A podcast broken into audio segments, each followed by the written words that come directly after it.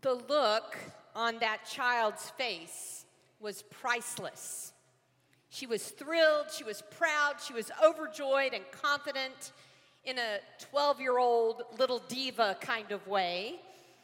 She flashed a precious smile and then she did a kind of a fist pump in the air as if to say, I just killed that dance routine.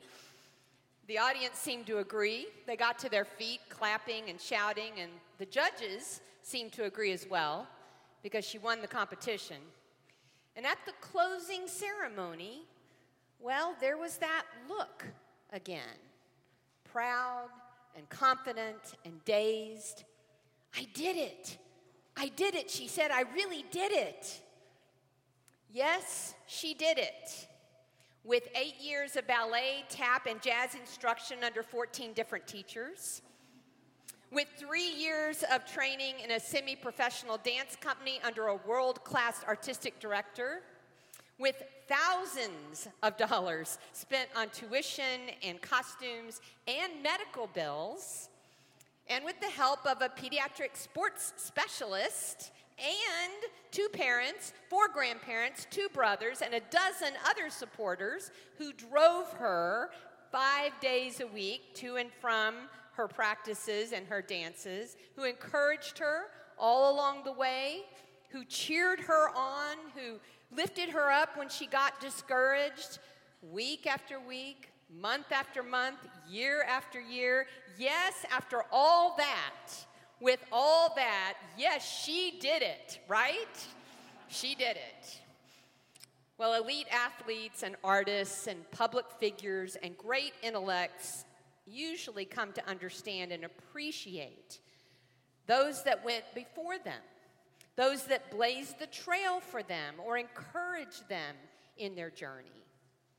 And this morning, as we read the letter of Hebrews, the author there reminds us that our faith, the faith we have in our loving God and the faith we have in Jesus Christ, it doesn't come to us without the help of others, without someone blazing the trail, without someone coming alongside us to encourage us and help us in our walk of faith.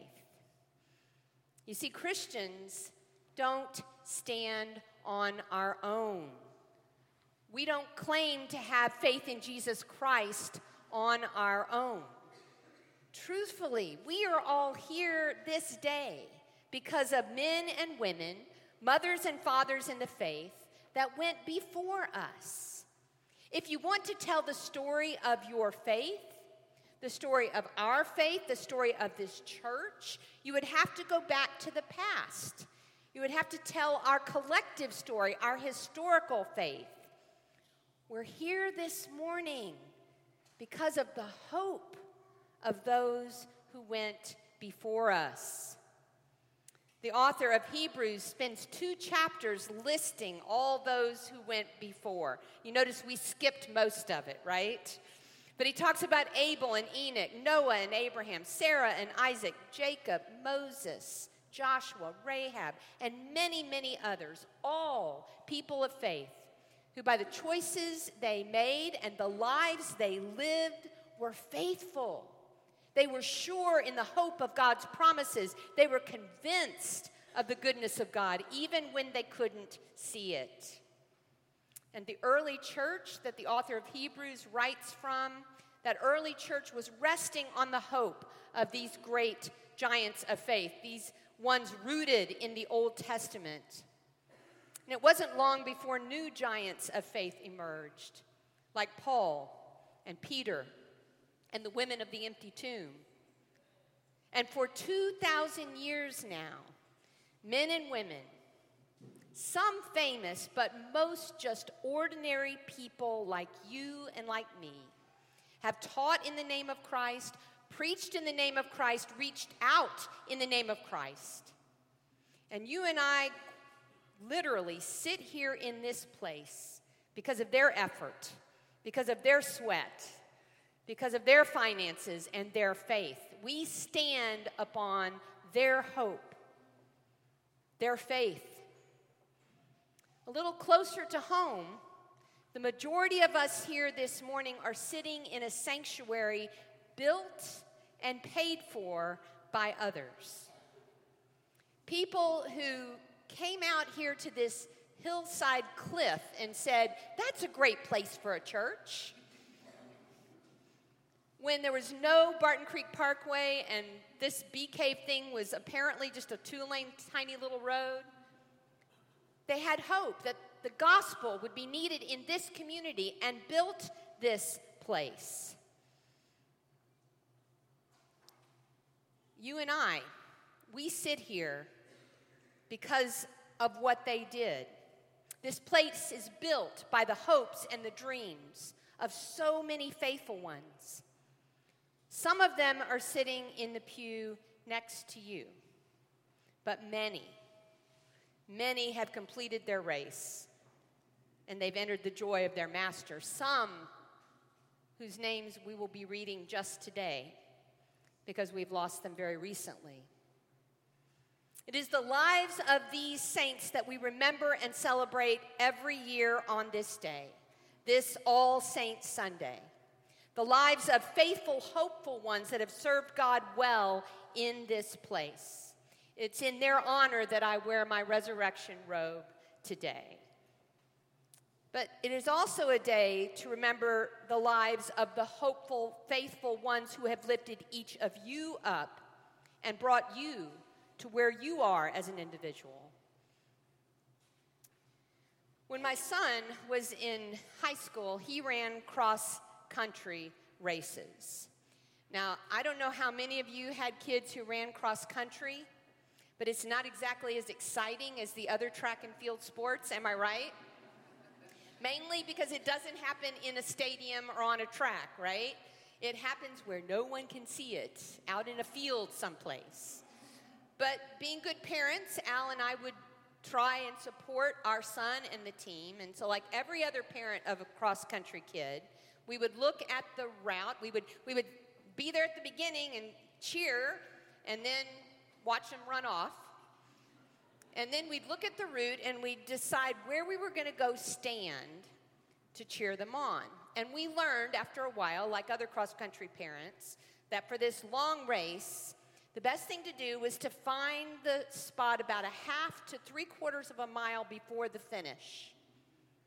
We'd all gather there. We'd wait and we'd wait and we'd wait.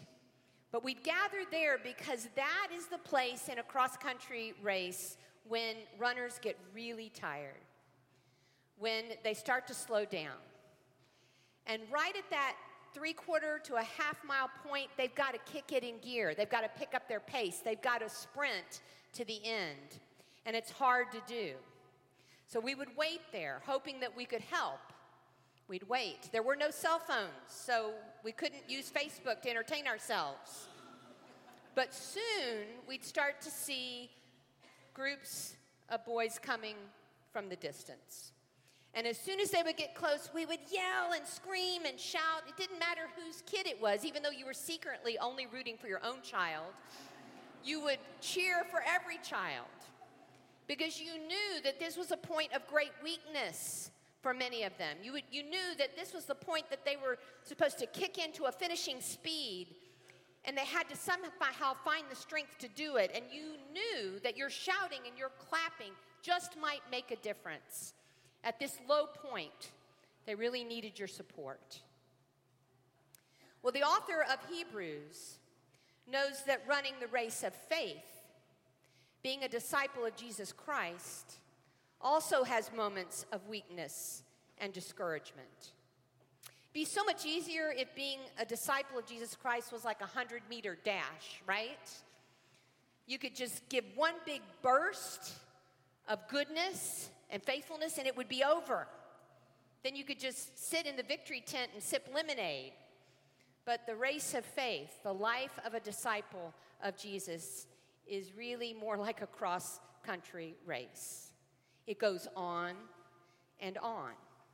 It goes on when the race is fun, when it's challenging, when living the faith is joyful and easy, and there's plenty of company and it goes on when the going gets tough and you feel alone and you feel discouraged. It keeps going when the pain becomes intense and when the future looms gray or uncertain.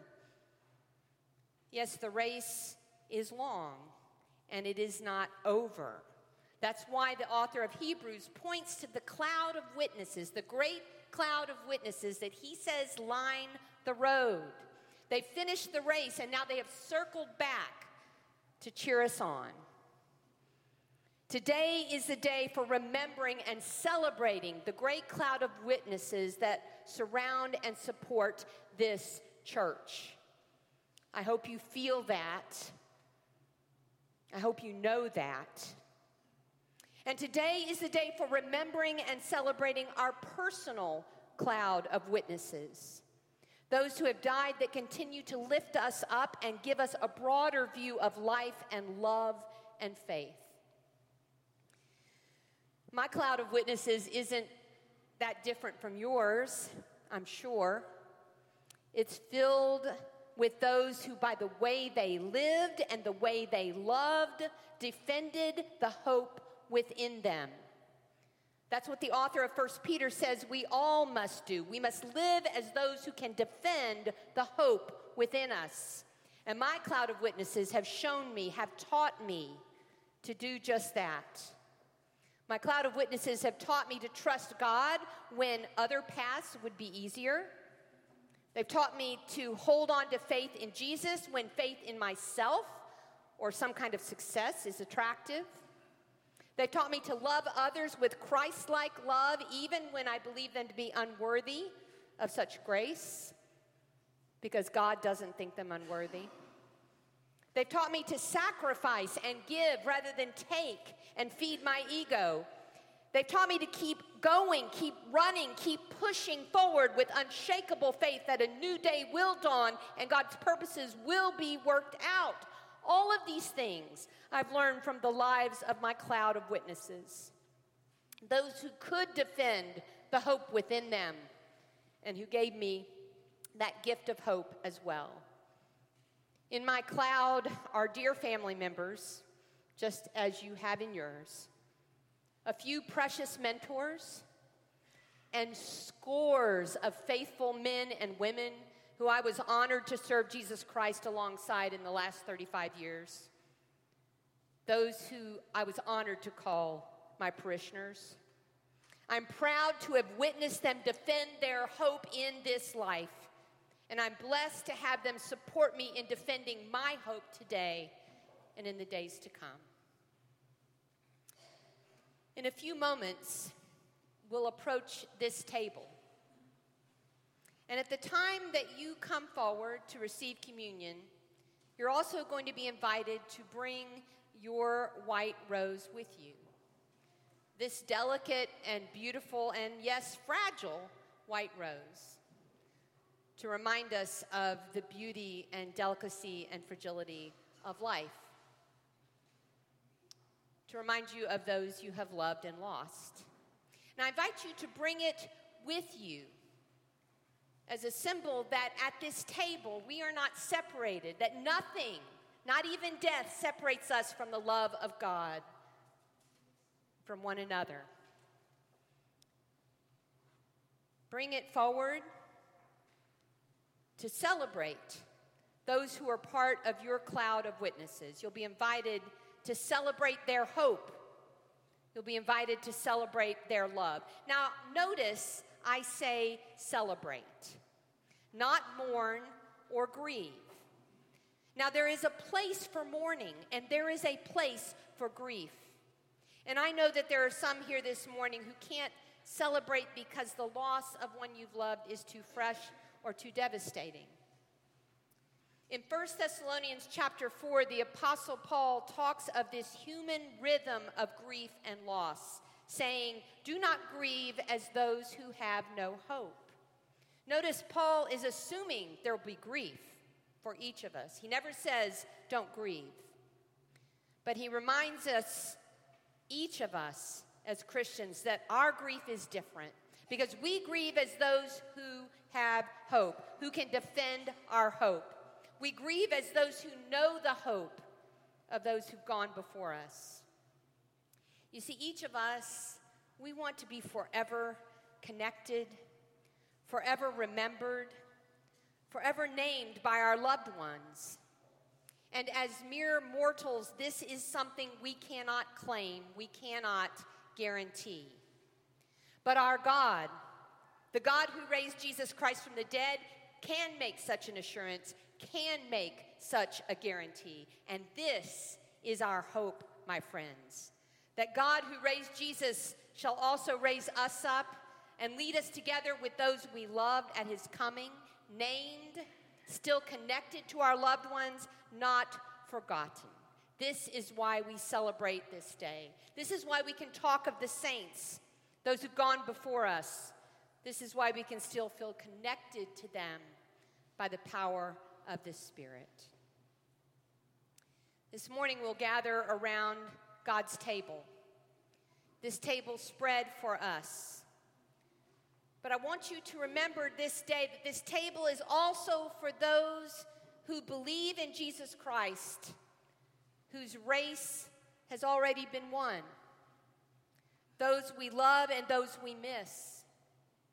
This morning at this table, we get to partake with those who have defended their hope in life and who joyfully live in that hope in death. For those of us still in the race, this is our nourishment. This is what gives us energy and the ability to keep going. This is where our hope is strengthened and defended as well. I invite you to take the rose that you have, and I've asked the band to play a song now called A Thousand Generations.